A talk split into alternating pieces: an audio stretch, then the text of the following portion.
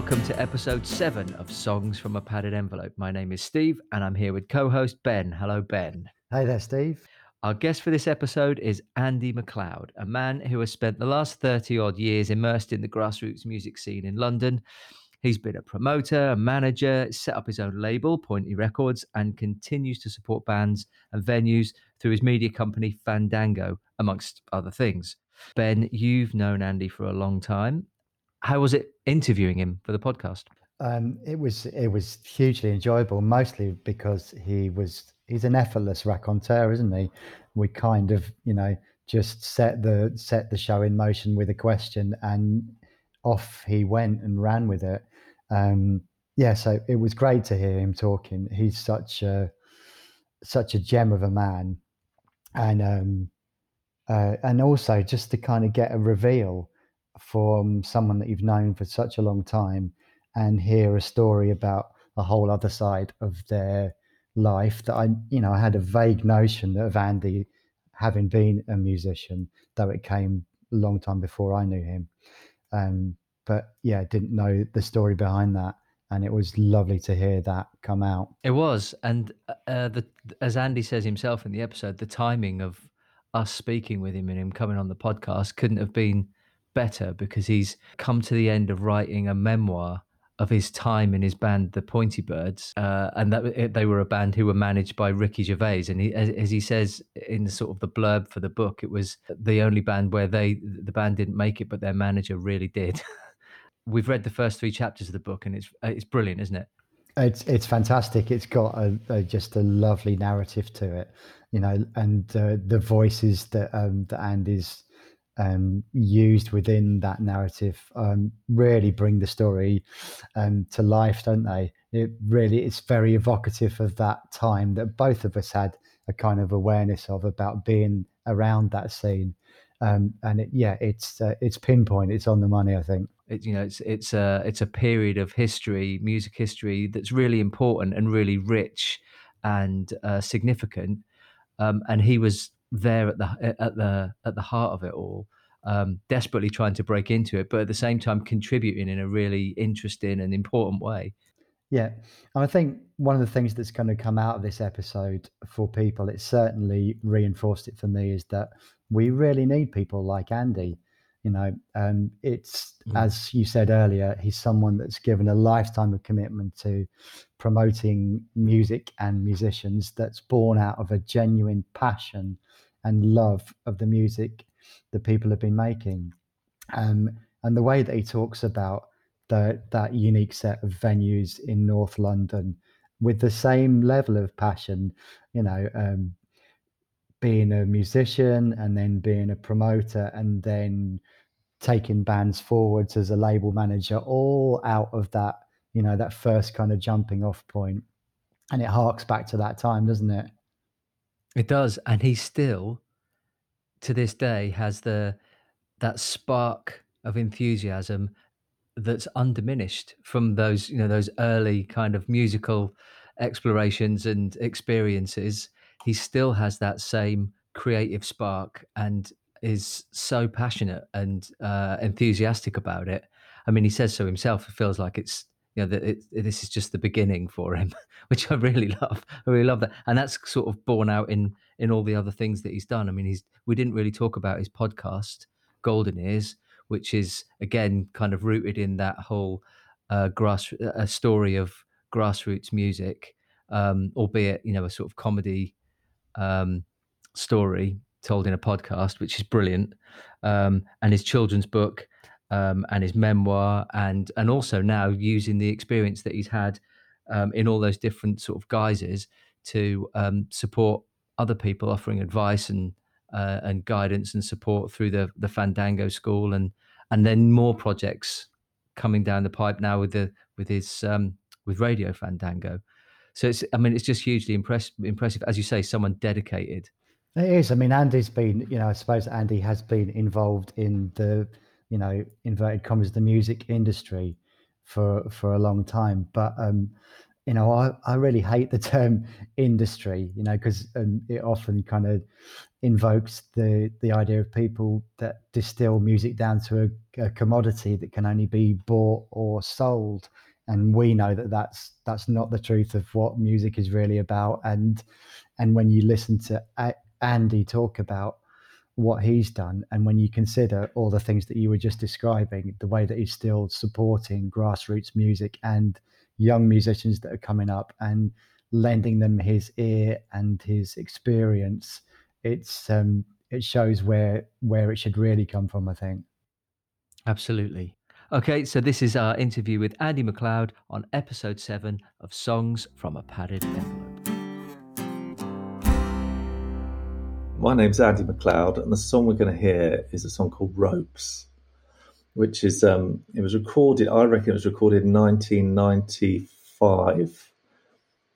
No, let me think. Or 96. Oh, I should know this. Or 94. Mid 90s. It's mid 90s undiscovered classic, and it's the song that um, my I, I recorded with my brother and we eventually we went that's we've done it we got there we've climbed the mountain that's exactly what we wanted to sound like and then we split up and uh, so it kind of, and then and then it kind of got shoved in a box somewhere, and um, I lost, you know, I, I, think we've all moved on. I moved into actually promoting bands, and my career as being in a band was kind of over. And I think also you sort of feel like a bit, um, you don't want to revisit it. You feel a bit sad about it. It's like I'm going to put that away. I'm a different person now and and that was that. And then literally about maybe a month or two months ago, I, I emailed Dave. And I said, "You don't have a copy of that song Ropes, do you?" He's just not heard it since then. And I got lots of other demos that I probably, you know, listen to now and again because we had two bands. You see, we had this band, the Pointy Birds, and uh, you know, we always talk about that that band, and you know, the demos do the rounds and all that. And then this was like a band that followed it. That really was my brother and me. The Pointy Birds was a kind of joke joke band. Well, in a sense, we, we were as much about comedy as music. We were a bit silly. Um, and we were learning how to write songs. The songs weren't, you know, it was more about the live experience, and the songs were maybe not as good. But then when when that came to an end, uh, Dave and me hunkered down in Camden, and we just wrote song after song after song, and we kind of learned what we were doing. And we got another band together, and and um, you know toured all the salubrious toilet venues of Camden, and um, and right towards the end, you know, we we I think each de- demo we did, we got better. We'd send it out. We never really got much interest, but there was this one session we did, and we actually used a drum machine, and it was just the two of us. And it was also a really hard song to do live because it's got a very soft melodic vocal. And uh, when we tried to play it with a band, we couldn't couldn't do it because I couldn't get my voice to sing above the, the sound of the drums and everything. So there's just something very, it's like a perfect studio song. And um, there was no, not, not really any ego in the song as well. Whereas before, you know, being a sort of live about, a band about performance, there was always lots of hups and yeahs and let's go baby and lots of silly stuff, it, and which kind of carried from the live performance into the recordings. Anyway, about uh, a month or two ago, Dave sent me the. I, I, chased him and he sent it through, and I played it, and I was like, "Wow, it is as good as I remember." Absolutely loved it. And then, and then he sent all the other recordings we'd done, and another recording, another recording. We had about um, twenty-four songs, and I stayed up all night listening to them, and I was like, "Oh my god." That song's all right as well. And that song was all right. And, oh, that was good. And I was just listening to it like a, uh, in totally different ears. It was like really weird. I mean, some of the quality wasn't very good and it was allowing, but all the things that I'd sort of sweated over um, or thought was rubbish, I now listen to, you know, with totally different ears. Um, and and I kind of no crit no critical faculties. I just enjoyed it all. And one thing led to another. He swapped emails, and I was like, you know what, we should uh, whittle get get the best songs down. And we whittled it down to about twelve songs. And then Dave sent through an idea for an album cover. And I said, well, I could speak to In Grooves about getting some. And uh, in the space of a really enjoyable four weeks, we've actually put a little album together of these, the best 12 songs. When we sequenced it, and now we're getting it mastered. And it's the, it's the oddest little journey. that we're actually putting it out just for our own, you know. Of course, we're secretly thinking one of them is going to go viral, and then you got in touch saying, "Hey, have you got a song that you uh, want to talk about on our podcast?" I'm going, "Oh my god, it's starting." So, so what the pointy what the pointy birds uh, mutated into? What was the what was the band called at this point? Well, this band became Big Slice. So I've got I've weirdly got these two kind of revisited. I think it's I turned fifty last year, and I've kind of revisited my youth as you do. And so two things have happened with the, the Pointy Birds. I've I've written up as a book, and our, and the Pointy Birds' claim to fame was our, our man. We were the only band that uh, didn't make it, but our manager did. Our manager being was Ricky Gervais, and before he was famous. So I'm shamelessly trying to, um, you know, cash in on his success by writing this memoir all about. As you should. Sorry. As you should. Yeah, yeah. So I've, I've, just finished that, and then, you know, part of the idea was to put out those those songs as well. And in, in the subsequent in the intervening years, I've promoted bands and got a label, so we've got the infrastructure to do it now. So it's a really long must be the quite a long way around of doing it. Like you record the songs, then you spend 20 years setting up the label, and then you release yourself at the end of it. But um, yeah, so I've done that for the Pointy Birds, and then the Big Slice, we're actually going to reissue the songs. Yeah, that's really just for because literally they were like um, on tapes, and the tapes are kind of disintegrating. So um, it seemed like, well, let's get them uh, digitized. And then you think, well, once you've got them digitized, it's easy to put them on Spotify. You know, back then it was that was like, my God, that just to get them on a CD would have been uh, amazing. I mean, we didn't, we never got anything released. We, no one bought our records. Hardly anyone came to our gigs. We were totally, you know, just to have got a song on a CD would have been a huge um, achievement. So this is, yeah, it's a nice way to sort of square the circle or whatever you call it. so, Andy, when when you sat there listening to all those songs that evening and um, sort of reliving the moment, did it take you back to the to that point, sort of beginning point of your journey, and kind of get you start imagining what if the kind of what if questions, what if things had worked out differently? Um, a little bit. I think um, well, well, you know, I'm sort of quite deluded. I'm still on that journey a bit, you see. So it's it's not too late, you know. So what's happened is I've not got that kind of oh, if only. I'm going like, oh, right now, now, now the time's coming. so um, yeah, there's no bittersweet. I just think those. I think I thought I've realised is there's songs and stories. I just love them. So it's really about whether those songs ever see the light of day, and they effectively are. Just if you put them on Spotify, that's you're already there, you've done it. So they they are seeing the light of day, and then really it's the second half of it is then how much time and energy you put into pushing those songs to playlists or sending them out to films, and have you got the time and energy to do that? So there's I'm not that bothered about that side of it because there's the sort of you know the the making of the music, and then you get the the making trying to make it, you know, that kind of line between, you know, the creation and then the promotion. And um, I just love that creative side of things.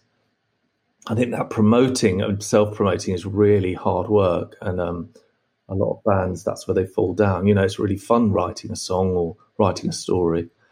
So I've just got to point out that they, the, the thought of promoting it, I'm not really that bothered bothered so much about that. But yeah. So the if only thing doesn't really it's it doesn't really apply if that makes sense.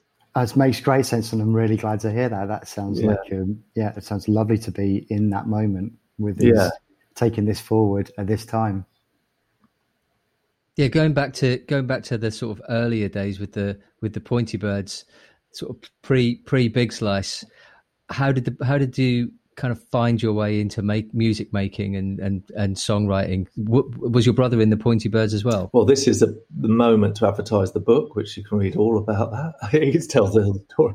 what happened was I just had a kind of, I think from childhood, I just went, oh, um, I remember, you know, you'd watch Rick Mayall, I think, in the young ones, and then Life of Brian and Steve Martin, and then Top of the Pops and just all those kind of amazing Spinal Tap music and comedy, and just going, wow, that looks just what a fun job! How, how have those people done that with their life? How have they managed to like make funny films or jump around the top of the pop studio? Just mind blowing. And so I, I scraped in to do um, a politics degree at City of London Poly, and but I had one thing on my mind was to uh, form a band because that, that seemed like the easiest way in. And I couldn't. I could strum a few chords. I thought you need you need three chords. I couldn't really sing, but I had enough of um willing to jump around um, on stage and do all that stuff. And uh, and I spotted this guy called Marcus, and um, unbeknownst to him, I sort of lured him in. Uh, I said, "Do you play any instruments?" He didn't, so I got a bass guitar. But a big influence prior to that was my younger brother and his mate Josh were in a band at school called You Can Do It Duffy Moon, and they were brilliant. They were just like I, used, I was their biggest fan, and hmm. they just do covers, and I was just like, my, it's just the unbelievable. I was the older brother, and I'd sort of gone off, and I came back, you know, back for my um, holiday, and they were like this school band, and they were like, you know, girls screaming. I was like, what? so I had this kind of idea I would get when Dave and Josh were going off to their own university. The the plan was we draft them in as soon as possible, and they'd fit the rest of the band. So Marcus and me and various others, uh, really embryonic start the Pointy Birds, we were just like this awful you know, we were a very, very silly band writing silly songs, and we had a, a guy that broke bricks with his head while we played. Exploded. I mean, we really were. And people would piss themselves when that, but we never got people saying, "Oh, you're really good musically." It was always like, "Oh, you're really funny," or and um, but I, I had this secret thing. No, we've got to get really good as well as being funny, and slowly, you know, the silly songs got replaced, and we got Dave and Josh drafted them in and we slowly, slowly got better. And then we did this this demo, and again, really, I'd love it to be this demo, but we did um, three songs. We sent it out, and we got a little bit of interest, um, saying, "Oh, that's not a bad demo." And then we did the second demo, and that's when Ricky got in touch. And around that time, Suede were kind of um, they were kind of they hadn't quite broken through, but we knew people that knew them. And what happened was our demo got into the hands of Suede's management. And we'd really, uh, with Dave, the help of Dave and Josh and their amazing guitar playing and Dave's ability to write songs and my, and, and we just wrote, had this really good demo. And then Ricky, who was the, um, uh, the Ents manager at ULU heard the demo and he got in touch. I was working in a record store at the time. He said, uh, do you need a manager? So I went to meet him and that was it. And our big excitement was, well, Ricky managed this band Suede, and around the same time, Suede had uh, got a front cover on the Melody Makers, the best new band. So we just thought, well, it's happened to them. We've got Suede. It's going to happen to us. And we got propelled into this sort of. It was really exciting. It was sort of like going to backstage parties with Suede, and we just thought we're next. We're, we're next. And we got we got this really good drummer. Um, and but and Ricky was on yeah so that was our our journey um yeah when he when when he, he uh, when Ricky took on the management of the band yeah how uh, what was he doing was did he know what he was doing did uh, what did he do for you well he got straight in the studio and um because we didn't know whether he knew what he was doing Mm. I mean, because we'd never had a manager, we didn't know what the relationship was, and he was, you know, he liked joking around, and there was a bit of that kind of. Um, the rest of the band maybe were had more questions than I did, but I quite liked his energy. And but when I once got in the studio, I remember we recorded this song, and I I was really struggling to do the vocals, and he jumped in on vocals and had ideas for backing vocals. And I've got that's another tape that we could have done where I think he would probably get his lawyers out if he heard that. Oh yes, please. Let's do that. but it's such an awful recording. I mean, I, I, I if someone, if it, it's so bad. I mean, really is. That's another episode, really. That's like the demo you don't want anyone to hear. So we've had a, we've had a chance to read those first three chapters of the of the memoir, Andy, and, and yeah. a fantastic read it is as well. Right. Um, it's very much you know lots of narrative in there and so how fully formed was was ricky at this stage because you, you, can hear david brent in the background there so what's yeah. the character like well he was probably halfway in between i think the difference between uh, ricky and dave brent is that uh, um, you know Ricky's self aware and, and, and Dave Brent isn't. So I think he was, and obviously he was at that time that character was gestating. He was in. It was based on a lot of his time at ULU, and he had lots of characters he was um, working on at the time. And uh, and then he went to XFM short, just uh, shortly after that, and then there was various. Um, so at the time, I just thought, oh yeah, he's you know um, he's managing us. Maybe do, hasn't quite got the connections, and a few other managers got in touch that were more connected. So we were slightly like thinking, oh, maybe Ricky hasn't quite, you know, this guy Ricky's a nice guy, but he's never going to make. He's he hasn't got what it takes. He hasn't got the contacts. So there's this sort of irony that we were, you know, itching to go with this other guy, who, you know, um, but you know, the, the rest is history. Obviously, uh, the um, Ricky did end up knowing what he was doing, but he was a sort of a funny character, just big, big laughs all the time. And are you um, are you playing at the Pointy Birds out playing live at this at this time? Are you doing a lot of shows? Yeah, we were doing. Yeah, we did do. Uh, looking back, that was the other thing when we got to sort of um, write this thing up. It was like amazing how productive we were. I mean, it seemed to be a gig every week. I think it's that sort of heyday of um, pre Britpop Camden, you know, where you had the four or five venues that really were working together, and it and it was a real kind of can you get a gig there? And if you did, you had to wait two three weeks either side of the gig, and everyone everyone worked towards that gig being successful. So invariably, the nights they were always busy, and um, before that kind of where everything became a venue, and uh, it got a bit diluted. But I think. Um, yeah, looking back, and, and uh, yeah, it was just um, we did all the white horsing in um, West Hampstead through to the Underworld and the Dublin Castle and the Falcon and the Bull and Gate and all those wonderful venues, the Borderline. Um, but, the, but well, when we thought we were ready to go, we kept supporting this band Magic. We kept we kept badgering. Can we get the Suede support now? Can we? When are we going to get our deal with Nude? When when's that? And but we kept being asked to support this band called Magic from New Zealand, and they didn't really have a following. But the idea was that we would really get tight live, but we kept. Well, who are we playing next? And said, oh, we're going to support Magic again. the big reveal was Ricky said, we can. You're going to support the Passchendaele, and we're like, well, who's that? And it, it was like, well, that that was Ricky's band and we um, support Ricky's band at the Underworld, which was a bit like do we now, you know, it wasn't quite uh, what we had our, in mind. Did the did the band play outside of London as well? No, no, we didn't. We we just stayed in Camden, and um, I think we ventured to Soho at one point for the borderline. I'm just trying. I don't think we ever played. Oh yeah, no, no, we did. We Marcus the Marcus's mum got us some gigs in Leicester and Coventry. But the gig in Leicester was um, a massive venue. You know, it was about I think about ten thousand capacity, and we were the only people playing. So they had to seal off. I mean, it was the most ridiculous thing. It was like we played in a great big arena to about four people.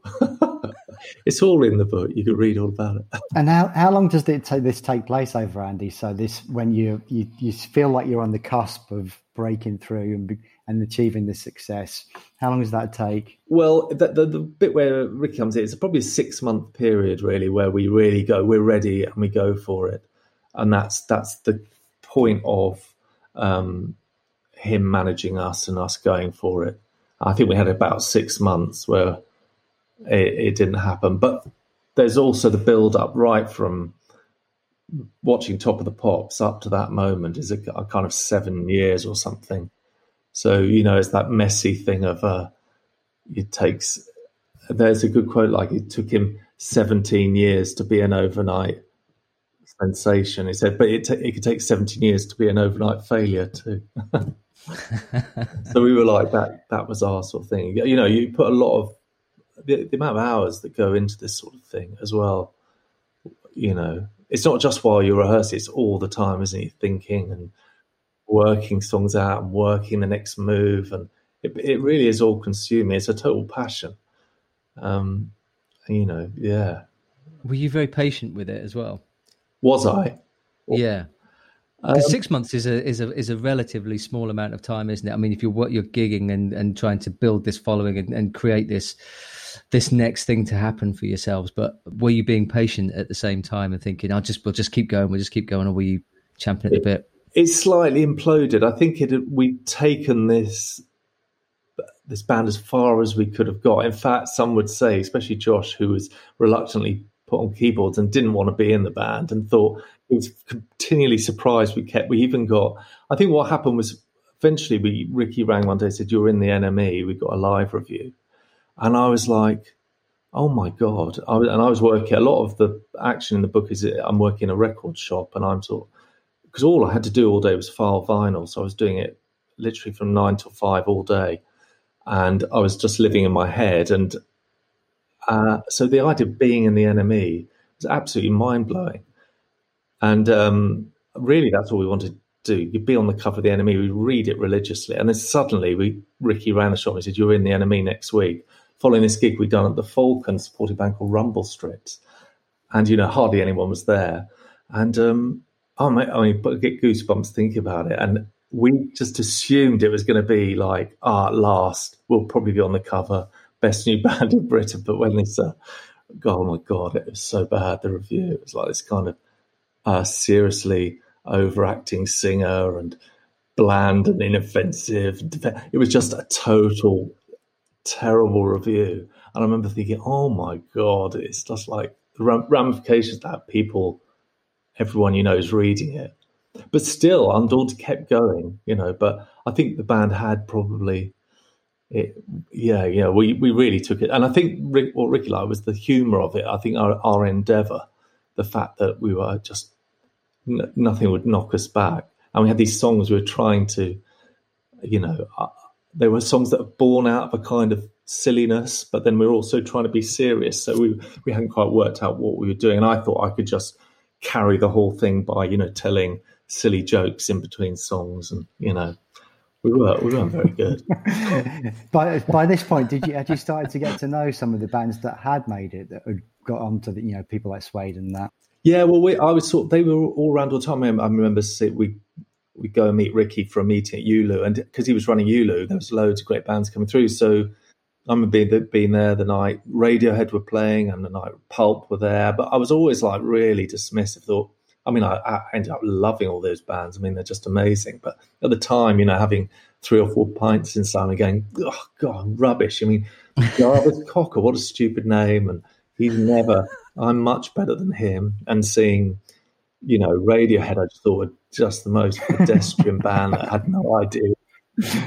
So I, I've sort of played that up a bit that I'm the undiscovered genius. All these uh, also rans and at Blur, especially Damon Albarn, I just thought, oh my God.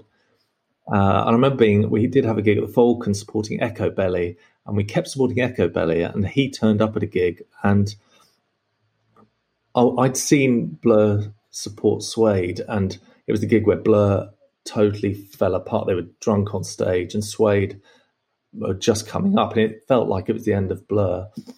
And then about a year later, they reappeared on the scene, and, and, and Damon was in his sort of mod gear and and uh, you know it's just prior to Modern Life is Rubbish, but he reinvented himself and he turned up at this uh, at one of our gigs at the Falcon. I remember thinking, oh, that that look is never. What? How desperate can you get? You know, and that whole talk about two fingers up to American bands, and I thought, yeah, you're that's a really last desperate roll of the dice there. You know. You were saying that the band had started to impl- was starting to implode. How did it come to an end for the for the Pointy Birds and and how were you when when when that happened? Well, it was. I think the, when I really knew it was when Marcus had his ponytail cut off. That was the final. Oh no! Uh, that was when it's serious, you know. And also, we ha- we went through loads of different drummers, and our really good drummer. We we had this drummer that was a really nice guy, and he lived next door, and his girlfriend was a stylist, and he had a fan and a printer for flyers and he was just such a nice guy. He'd even contribute to the rehearsal, but the one thing he lacked was sort of any sense of rhythm, and uh, which for a drummer. And I sort of thought we, we had to have this guy in the band because he was just so convenient. But so for a part of the Pointy Birds journey, we had this guy, and also he kept telling me how his girlfriend said, "Oh, you've really turned his life around. He's so happy to be in the band." So there was a kind of we couldn't just thought, "Oh no, he can't." Can't get rid of him. But then we, this guy at our rehearsal studio, a guy called Andy, was just the most amazing drummer. And it suddenly dawned on me, why don't we get Andy in to play drums? I, you know, I said to him, you, do you fancy being in the band? He'd t- sort of take our money when we went to rehearse. And um, he said, yeah, yeah, my, my hero is Stewart Copeland. And all, he named all these things and he played like Stewart Copeland. He was like that good. So when he joined the band, we did suddenly become really quite, very tight. And Josh was graduating from university and he was like the real musician of the band. So we, there was a period where we, we got quite good, but I just don't think the songs were that strong enough. And then Andy, the really good drummer, uh, suddenly announced he would, he'd met someone he was going to live abroad, and that was the start of it. Ricky, by that point, was slightly uh, moving on to doing other things. He'd got us to play the ULU Summer Ball, and um, we were really excited. And, and there was a special guest headliner, which we thought was Suede. You know, at last we can play Suede. When we got to soundcheck, it was like a, a Closet Queen, this Queen covers band that Ricky was managing. And then there was also a bouncy castle. We, and we were effectively supporting the bouncy castle and Closet Queen. It was our like a puppet show moment. But uh, and I think everyone just started feeling a bit. And also, we'd waited two years for Josh to graduate, and it was like one of those things, you know, when you wait and wait, and then he eventually arrived. As soon as he arrived, we we split up, and and it was like you know, but it felt the nice thing about it was it felt really we did a last gig at the, the Dome in Tufnell Park, and we had about eight people come to see us. The two support bands had cancelled. The promoter has given me daggers. There was only eight people there, and we played. Ricky didn't make it, but it was our eight. Uh, the, the three guys that worked in the record shop, and uh, you know Marcus's girlfriend, and it was like someone's mum. And we played this really, like, and we didn't have a drummer, but Jeff, the chef, my mate who drove the van, did bongos instead. and we played these songs, and we, it was like putting them to rest. It was like playing our respects. And as each song finished, it was like we were putting them out of their misery. And then we went and we got a taxi into Camden, the band, the four of us. So it's my brother and me, Marcus, my college friend, and Josh. And we we went and got these amazing chips uh, on Pratt Street in Camden, sat around a table, and it felt like it was a sort of a sense of liberation in, in, in many respects. Like, oh, I think Josh was relieved. Thank God that's over with. And um, and I, but I knew we were moving to Camden then because we lived, we had a flat in Golders Green. So the idea was, well, that was a that was our apprenticeship. I, I was very much right. We'll get another band going, which is what we then did with this this big slice. And what happened with Big Slice very briefly was that the the uh, guy the, the rough trade rep that used to come into um, Selectadisc um, was a guitarist. He joined the band. We got this drummer in, and and Sean's mate Phil joined. He played the Moog. There was always a bit of burning tension how much Moog to put over every song. My brother hated it, but Phil would put Moog over everything. And uh, indiscriminately, you know, these really well crafted songs, and we like this Hoover going on. Occasionally, it worked really well, especially live. This Moog would come on, and we always thought basically turn Phil down whenever we could. And then one day Phil said, oh, I've got my side project. I'm doing a gig at the Dublin Castle if you were going to come along. So we went along to give a bit of moral sp- support and assuming it'd be him on his own with his Moog, just playing his Moog. But it was um, his band with the Lo Fidelity Allstars. And uh, mm. he got his mate, ah, okay. his mate down from Leeds the wreck train, and he got another guy on drums. And it was like an absolute masterclass. It was like, oh my god, it was like the most amazing. And at the end of their half an hour set, uh, Skint Records had signed them. Sony had offering them a massive, and then we went, oh okay. Meanwhile, Ricky was starting to we started thinking, what are we doing wrong here? We kind of like always backing the wrong horse. But we we got quite good at what we're doing, but it just felt like maybe it's not to be, you know, other people. And by that time, it was 96, 97, Britpop had really exploded. So all those bands that we'd seen in the early days were now on top of the pops. And we were still really playing to just a small handful of people. But yet the songs have gotten much, but we're taking them far more seriously. And um, we really were, especially Dave and me, were as two brothers, we were kind of, you know, and even when Oasis appeared on the scene, I was like convinced oh yeah, band from up north, two brothers. We're a band from down south, two brothers, and let the battle commence. And um, it, did, it just didn't.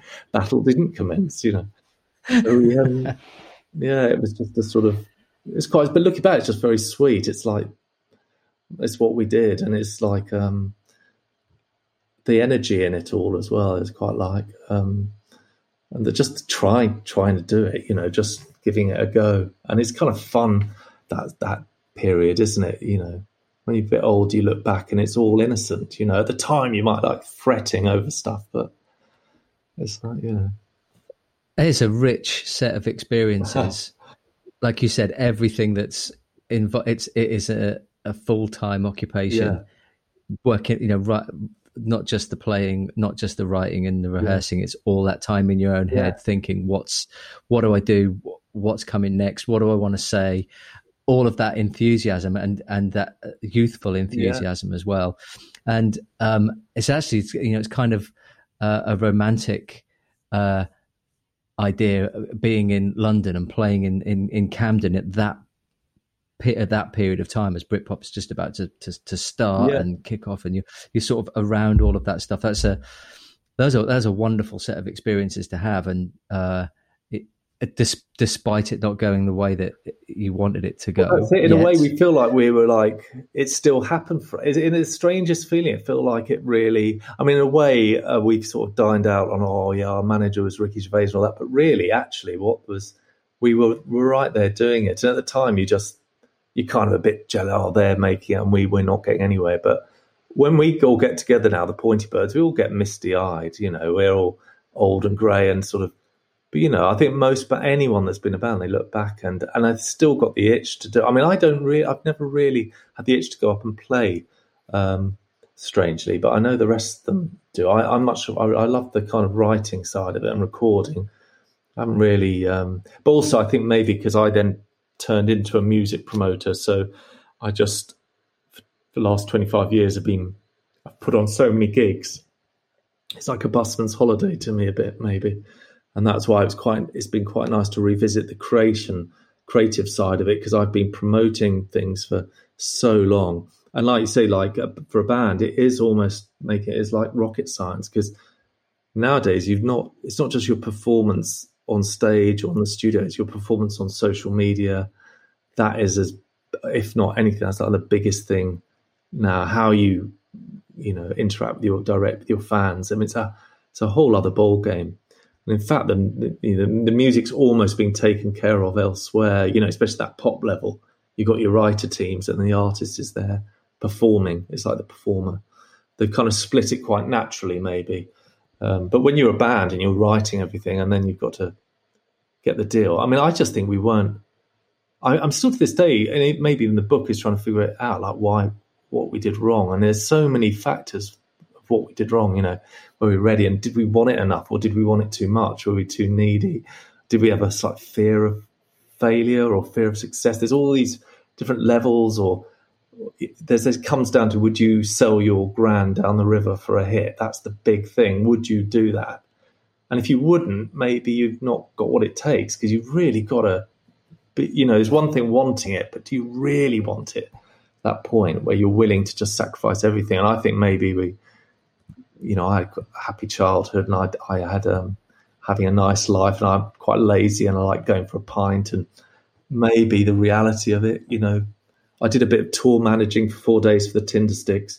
Ah, oh, it was the worst four days of my life. I couldn't didn't get any sleep and just not for me, really. I just, I'd be, I would have lasted. You know, it's pro- a tour manager is horrible, oh, isn't it? Why would you do that? Worst. God, I it's the only time I've ever fallen fallen asleep, and I I was aware I was falling asleep as I was falling asleep because I was so tired. I went, oh, I'm falling asleep. And I went, I, so Andy, so so the, the point the band finally finishes and you're not feeling sad, you're feeling quite okay about the whole experience. Yeah. And what where do you go from where do you go next from there? What what happens next for you on your journey? What do you mean when the pointy bird split up or the big slice? When the when big slice finishes. Oh yeah, so what happened? I suppose yeah, lo-fi's went off and I thought, um I think actually at that point I was ready to maybe stop and I thought maybe you know, you cut, maybe the fun had gone out of it a bit because I think that's the main main ingredient you need. Like, if you're going to bother doing it, it's got to be fun. And I think I was maybe not very. I, I, I was really getting into the songwriting side of it, but the rest of it, having a band and then having to tell people what to do, and um, yeah, I just suddenly, and I think maybe I had a bit of an itch to then do a bit of writing, maybe more, maybe on that. Because pro- halfway through the Pointy Birds, I also had a bit of spell doing comedy and stuff like that. And I think my real love was then uh, going full circle back round to all this kind of when you see a film like Withnail and I, and that was the stuff I was, I was probably getting more inspired by. And also, I started putting on gigs at the Camden and so they that became my job a bit. I had a I had another job, but I was and I found I was quite good at putting on gigs. You know, I, I just so I worked at a record. I worked at a record shop, and I put an advert up saying, "Does anyone want to gig?" And it was like targeting this demographic directly, and I just got loads of demos coming in. And then it was like, right, pick the demos you like, put them on the Camden Falcon, and over time, you know, it sort of started building and building, and um, so I suddenly got sort of taken up with that becoming and then there was a sort of fun of I met Simon at Fierce Panda, and we started the gigs started getting quite buzzy, and you know you suddenly get a bit of um that that kind of took over a bit actually, and I sort of made the leap from being in a band to, you know, I, I used to hate music promoters and all that. They just seem like who are these people? They're just horrible.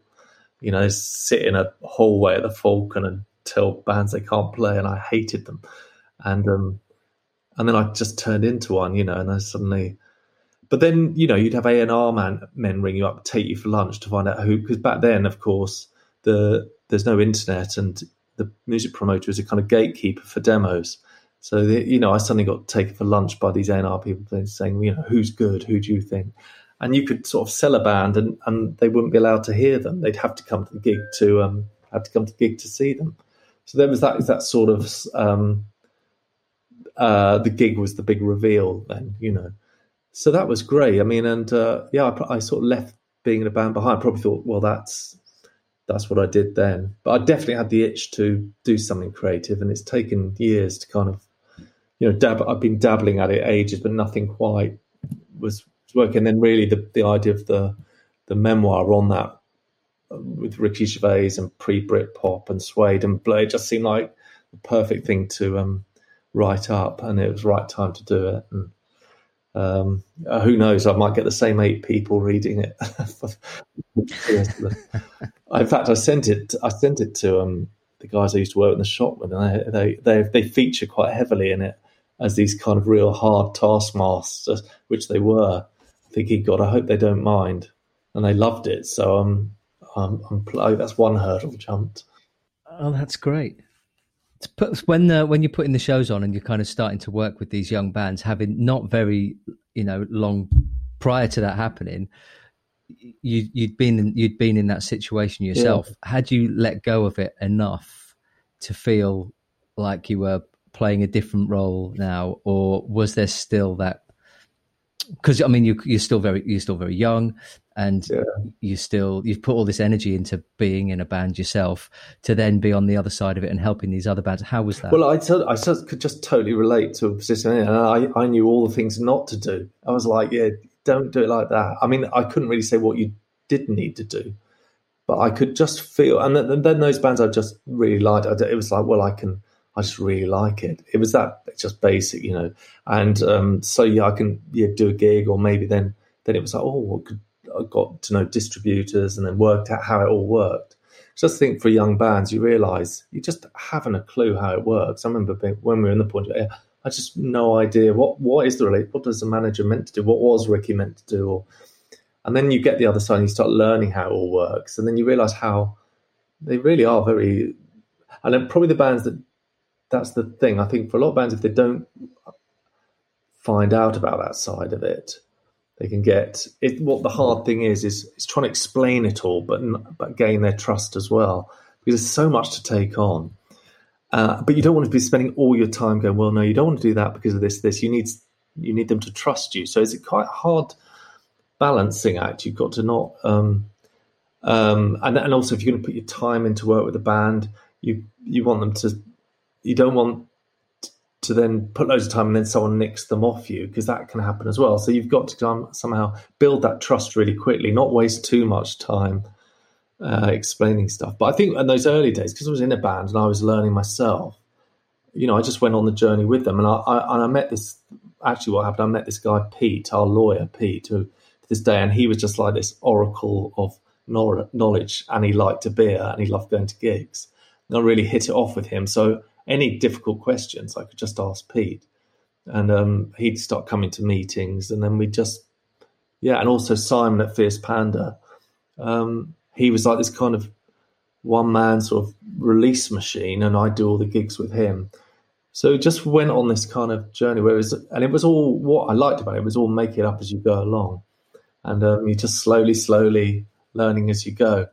And I think those you, yeah, you. I I now know I, when we get young people into work, work for me doing say a release, I don't really want to go to a band meeting and talk with about. Or I don't really want want to do, but it's it's like uh, the younger guys they love all that stuff, you know, and they're really good at it. And you need that energy and that kind of enthusiasm and slight naivety to go for it. Because if once you know how it all works, you can get a bit jaded, you know. Like you don't want to be sitting there going, "Well, that's not going to work. That's not going to work." You don't want to do that. No, no, no, because it you don't want to lower the morale.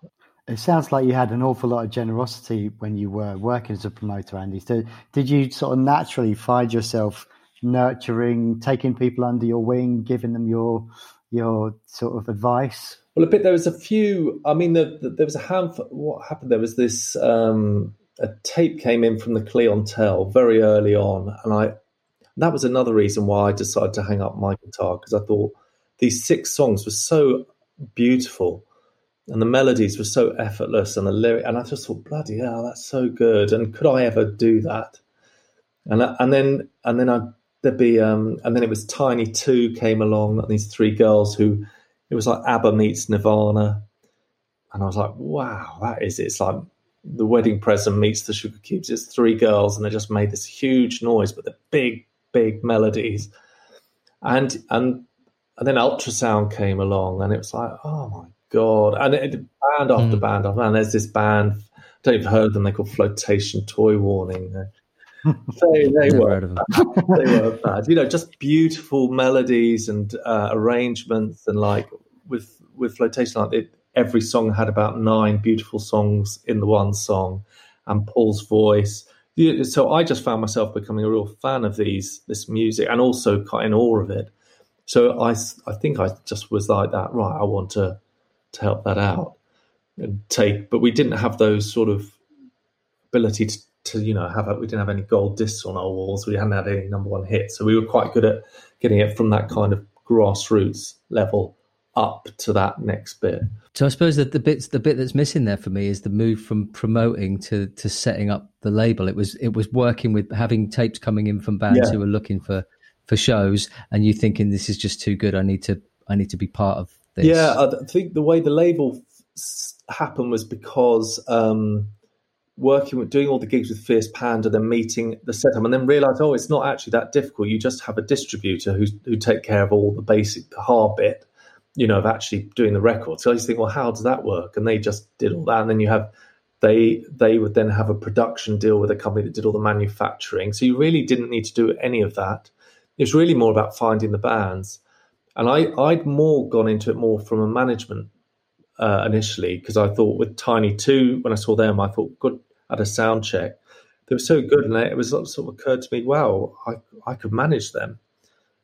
And I started managing them, and then we got them a deal with Fierce Panda, and it was the what happened. That was the worst moment of my life. Turned into the the best moment of life was that I'd sent Tiny Two demo to this guy Simon Williams at the NME who ran Fierce Panda. I didn't know Simon at this point. and I said, "I thought you might like this. It's Wedding Present meets the Cubes." They play Saturday night at Camp Folk, and I hope you could be there. You know, in this kind of little letter. And then I followed the uh, the letter up a few days later and rang the NME. I was really nervous, you know, like the NME, my God. NME, and he answered the phone and he said hello. And I remember going, oh, yeah, yeah, I manage this band, Tiny Two. And he goes, yep, yep, love it. I'll be there. I was like, oh my God. So I was, it's like maybe like a football manager going into like, you, are on the other side. It's that excitement. Wow, wow. And uh, Fierce Panda at that point were doing every band they signed got a big deal. So it's like, oh my god, they're coming to the gig. And uh, I told the band they're really excited. Yeah, I've got Fierce Panda coming down, and then there's Buzz. Fierce Panda come down. We're telling everyone out, more people. And Saturday night, um, they were going to go on at about eight fifteen, and the place was packed. And they went on, and halfway through the first song, Ellen's guitar sort of broke. The strings went, and she, she sort of froze and kept playing through the song. And I thought, oh shit, we didn't bring a spare guitar. It was like, damn, you know and we've got strings. So I thought I've got an idea. William, who was the drummer of Big Slice, who lived on Camden Road, I just thought, right, I'm going to do it. And she finished the song, and I said, Ellen, pass me a guitar. She passed the guitar, and I ran out of the venue with the guitar and ran down Royal College Street onto Camden Road to William's house because I thought he'd have strings or at least a spare guitar. And I rang the doorbell, and I rang the doorbell, and he wasn't in. And, uh, oh, no. and I ran back with the broken guitar, and then I stopped in the middle of the road, and I did one of those. Ah, what are we going to do? What are we going to do? It's so terrible. And by the time I got back to the venue, there was all these people outside going, "Where's Andy gone? Where's Andy gone? Where's our guitar?" The whole gig had waited there, and Ellen was on the mic going, "Where's my guitar?" And I brought it in with this round of applause, and people go, "Ah, oh, he's fixed Mercedes today." And I passed this same broken guitar back to Ellen. and she looked at me like, you know, what on earth have you done? And she they came on the gigs. I think she started crying through one side. It was just so disastrous. And I thought, well, that's the end of my career as a manager then. And I was at the bar and Simon came up to me and he said, That was absolutely amazing. Do they want to do a single on Fierce Panda? So I, oh, come on. I went, Oh my God. I think I hugged him, gave him a kiss. I said, When I saw the bands, I'm so sorry, but you've got a deal and then that was it. That we went on this amazing journey. They they did two singles, and we, they were played on Peel, and it was like for me um, as exciting as if it was my own music because I'd never had a song played on the radio. And I remember being uh, at the forum and hearing John Peel DJing play Tiny Two, "If I Was a Boy," and it was like with the band, and it was just amazing to hear it on the radio. You know, it sounded different, sounded like wow and you know so and then the clientele was more a management and we did you we were trying to get them a deal and we thought if you can't get a deal we'll put a single out ourselves we'll do it and we did a seven inch single of the clientele on pointy records and um, it did quite well. It got an NME review, and it was like that. And then another label said, "Can we do a seven inch?" And then another label said, "Can we do a seven inch?" And on the fourth seven inch, we didn't realize we were slowly building up this really kind of collectible seven inch singles for the clientele, which are now they are if you they're really hard to get a hold of. But on the fourth one, um, it got single of the week in Time Out New York, and that was followed up by this Washington Post like this is the new Belle and Sebastian. And then the phone started ringing saying, "Do they want to tour America?" So that was a sudden like we were on a flight to Boston and we arrived. Clientele were on the radio, shows were sold out in Philadelphia and Washington DC and New York, and that and then Merge signed them. So we, and then Chrysalis signed their publishing. So I then wore that publishing hat. But what we did is we put the, the first album, all collected all those singles together and put them out on Pointy Records. And it sold really well. So I just thought being a label was really easy. I just thought, oh, you do a few singles and then you tour America and then you and, then, and the Shellshock would go, we need another repress, we need another repress. So we we you know, we just and also back then things did sell quite quick. You know, you'd sell a thousand singles quite quickly, and that slowly over the years then became, you know, if you're selling 50 singles nowadays, you're doing quite well. It's uh, it's Suburban Light is a masterful album, isn't it? It's a beautiful collection of music. It's wonderful, yeah. It's um, it was really a nice way to do it. So slowly we we had labels in Japan and then the labels all around the world releasing these seven inches, and it was all very organic. It wasn't there was no plan to it. And then when we put them together, it's still like, well, that's what we'll do next. It wasn't any master plan. Like that seems an obvious thing to do. Collect them together, put them on a CD, and then that came out. And then ten years later, Pitchfork did their their best albums of the the noughties or whatever it was, and that that Suburban Light was in the top. Eh, it was like one above Madonna or something. In the, I can't remember. It was like number the top 100 albums of the decade. It's like, like 79 or 80, but we were in there, you know. I went back and had a look at that review today, which is a beautiful review, and just saying to Steve that it finishes with this gorgeous line. says, "When your parents complained that you didn't live in the real world, this is where you were hiding." Which feel uh, totally fits the bill, doesn't it? Well, you know, it's twenty since that tape, we've seen that tape at Selectadisc I mean, you know, I'm still still working with them, and um, the, Alasdair's yet to um, write a bad song. You know, it's just he can't write about it. It's impossible. He's just that musical. And I think that's also the reason I was like, you know, I'm not, I'm not, I mean, I love the process of songwriting. I think we could write a, a good song and all that, but there's some people that are just very, it's a, it seems to be effortless. I'm no doubt he works really hard at it as well, but um, yeah, it's kind of like where you go, wow. that it's like a really good writer. You know, those writers. I'm I like story. You know, I'm saying I like I love stories, but I'm not a writer. And, and but then you get those people that are able to just write those, that prose. You go, oh my god, how do you do? That? I could never do that kind of writing. You know. I mean, you've been such a Andy. You've been such a champion of sort of grassroots music scene, like everything that you've talked about, and the way that you discuss things with such a kind of passion and insight, and it's uh, it's so impressive. How does it feel for you to reflect on everything that you've done in that capacity, Andy? Weirdly, I've gone back to the start. Like I've got this book which I'm now going to try and get out, and it's just. And you know what's really weird is Brett Anderson, bloody Brett Anderson from Suede. He got his memoir out, all about pre Britpop, and of course, it's been a bestseller and it's like history repeats itself. Bloody hell! Like they, he's gone down. Now I'm following up with my kind of effort, and you know, I'm I'm just in the hope Ricky will tweet about it, and then it's job done. You know, it hits a few million people and sells a few copies, and then meanwhile we'll get big the Big Slice songs out there, and um, you never know, do you? And uh, and there's loads of other projects. You know, I, I I'm still. That's the advantage, I think, of not having a success is that you haven't yet failed. So you, you know, you can sort of keep going. I'm not. I'm quite pleased that I've, I. It's like this, you know, because I've still got that kind of. Oh wow, wouldn't it be good to? Uh, there's still plenty of summits to climb. Whether I'll get there, I don't know, but one of the pitfalls of living a, a, a, creative life is that you can become quite jaded with it as well, and uh, or you, and I'm sure you've seen that with folks that you've that you've worked with, where it just becomes a, a real millstone in the end, and you just and and folks just stop completely because it's too draining, it's too much, is you sacrifice too much, or um, so to yeah. to to hear you talk about what you do with yeah. it's not even renewed. It's just with an ongoing love for being creative and the creativity of others as well. I think that's just it's such an impressive and important thing. I mean, uh, Ben was talking before we started recording. We were looking at the the stuff for Fandango School, the, that project.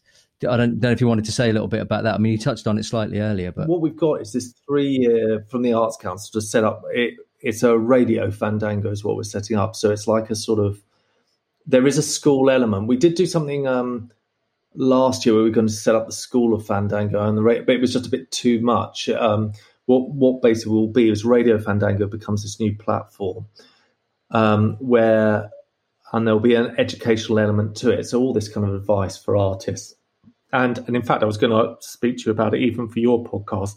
The idea was that Radio Fandango could be a home for music and comedy and podcasts and a place where people can discover stuff. Because you know what it's like with podcasts, you've got directories and word of mouth. So we want to become maybe a bit like American college radio meets 70s pirate radio, and uh, it being very much human curation. Um, it's all discovery of new bands um, and that kind of little community. But the, the, the difficulty is it's how ambitious to be with it because you need a lot of money to do it properly. So we've got to kind of realize what. Uh, so it's getting good people together, and we're just building the platform now. In this, so it's quite good timing in one way with this whole COVID thing, but it's a terrible time as well because without live music, that's really the um, lifeblood of the whole thing. Without that, it it makes it a bit tricky. But you know, you, you just have to adapt really one of the things that we've covered in the last with the last couple of interviews with people is you know what do you think the long term effects of, of COVID on the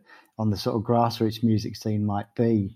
I've no idea. I suppose the grassroots music scene was in real trouble in the sense that you know you you have to run those gigs for free now. In the old days, you do six pounds to see four bands, say, or five pounds to see three bands. I remember us putting our prices up and someone coming in putting a sign going robbers. And I was thinking, well, you know, you go to the cinema, it's 15, 20 quid, popcorn, 30, blah, you go to the pub. This is six pounds to see three bands that have spent their life writing songs, performing for you. I mean, it's what, what, it's nothing. And like, that barely covers even at that point, you know. And once you throw in that, which is going to wipe out any profit for the promoter, so there gets that point where the problem was in 2012, Boris Johnson. We come back to bloody Boris Johnson. The music and dance license. It was it was for a good reason. I think it's that kind of musicians union wanted any venue under 200 capacity to be able to put on gigs without having that license, which was great. Uh, but in London, it just meant everywhere became a venue overnight. Gordon Ramsay was a venue, and then then the kind of market dropped out. It was like it was really hard to keep keep you know bands from doing five gigs in a week. Um, which of course understandable they want to play as many gigs, but the audience then thinned out. And um, but the problem then was that to make yourself competitive, competitive, you have to drop the price. And the only reason we've been able to keep going is Arts Council supporting us. But if you're doing a gig just purely try and make money on tickets and cover your costs like I used to in the old days, you know, you it was basically a little cheap date. You know, this is the amount of tickets and that's the budget. And but now you if you ticketed a grassroots show, it kills it. You have to make it free. So then therefore you have to have a deal with the land landlord to get some money from behind the bar to cover it and they'll give you hardly anything. So the bands don't make any; it doesn't cover their cost. The promoter's doing it for nothing, and uh, and also because it's free entry, there's an element of it. There's not really the audience isn't as invested in it because they haven't bought a ticket. It's not really their night. They're just wander in. Oh, what's this free stuff? Look around, might stay.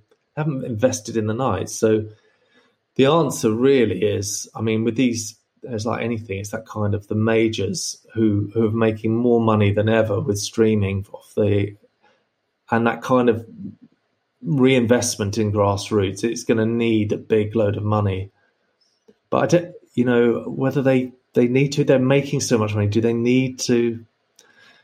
They're not really caring about the short term of festivals because you know, it is very, very hard. I don't know whether COVID will shake it up a bit, like it has to get worse before it gets better, or whether all that will happen is a lot of those venues that may be surplus to requirements die, and you end up maybe going full. This is maybe a slightly more positive take. You end up with only the strongest ones remaining, and the scene goes back to a little bit like it was before. Back in the nineties, Camden had like four venues, and that was it. Well, although it won't be Camden now because but it would be just like London might have four or five venues, and um, they they strengthen through that kind of, uh, and people start buying tickets because they're invested in seeing it live. It might be something like that, but I haven't a clue. Andy, you've had a chance to kind of see, witness the kind of transition of the industry, you know, from major labels into, you know, illegal downloading and then into streaming and stuff. Um, taking a kind of overview of that, what would your advice be for bands starting out now? Are you, are you would you say DIY is the the DIY is the logical route for people to go down? Yeah, if you've got to be really um, don't have any expectations, I suppose. Just just do it for the love of it. And um, the good thing about you know obviously the internet, you've got a global audience there that you can if you can put the energy and the time um, because being in a band and if you're trying to make it as, as, the one half of it is writing the music and having that fun learning how to play live but the big factor is a band is a brand and you've got to have that all other side of it your social put the time in on the socials really work out what your what is your niche what you're doing and and they are really you know if you get it right the you're to fly because i think people want wants you know the audience is there I think it's hard. I've always, I don't know if this theory is a load of all rubbish, but I was thought you've got to be 10 out of 10 or 7 out of 10. Because if you're 7 out of 10, you're just sort of bland enough to be good enough to, cross over, or you've got to be that absolutely amazing 10 out of 10. But if you're 8 or 9 out of 10, you're in a dangerous place. You can't quite. But of course, that's a load of rubbish because you know Ed Sheeran is ten out of ten to lots of people. I give him about a three, so I don't know. I don't know where, but no, even worse. I give Ed Sheeran seven out of ten. He's like seven out of ten. It's just like it's all right, bit of a whiny, voice, but it's nothing special, is it? And um, people, all your Ed Sheeran following turning off in droves. Yeah, there goes our audience. oh. well, no, I don't know. But, you know, if you're really good and you work at it and you, you, you know, you can get to a certain, where, how far you'll get is it's an unknown, but the main factor is fun, enjoy it. There's no point otherwise. Andy, thank you so much. Thank you for Pleasure. so much for doing this. It's yeah, been, thanks, Andy. It's been brilliant. And there's there's stuff we haven't touched. We haven't talked about Golden Ears. We haven't talked about your your kids' book, but we can put some uh, links in the in the show notes so people can find your other many other projects. This is what happens when you get to 15. It still hasn't happened. You've just stockpiled all this kind of stuff. you got what to do with it all. Can we uh, can we finish the show off? Can you introduce the song that people are going to hear now, please? Yeah. Ah, so I'm so I should go with ropes, shouldn't I? Or do I go with benefit office? Or there's Nostradamus blues. Oh, what should I do? I'll go with ropes. This is ropes by Big Slice. Thank you, Andy. Okay.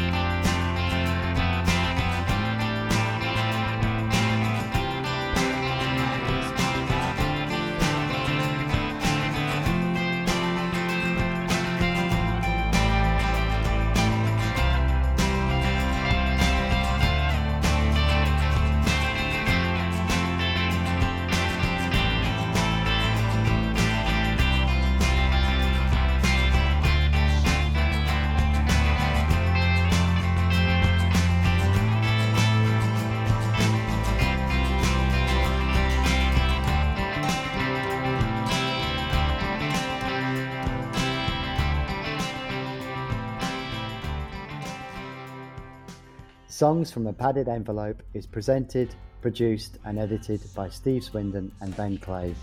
Music is by state sponsored Jukebox. Artwork is by Matt Canning. Songs from a Padded Envelope is a Hidden Hive production.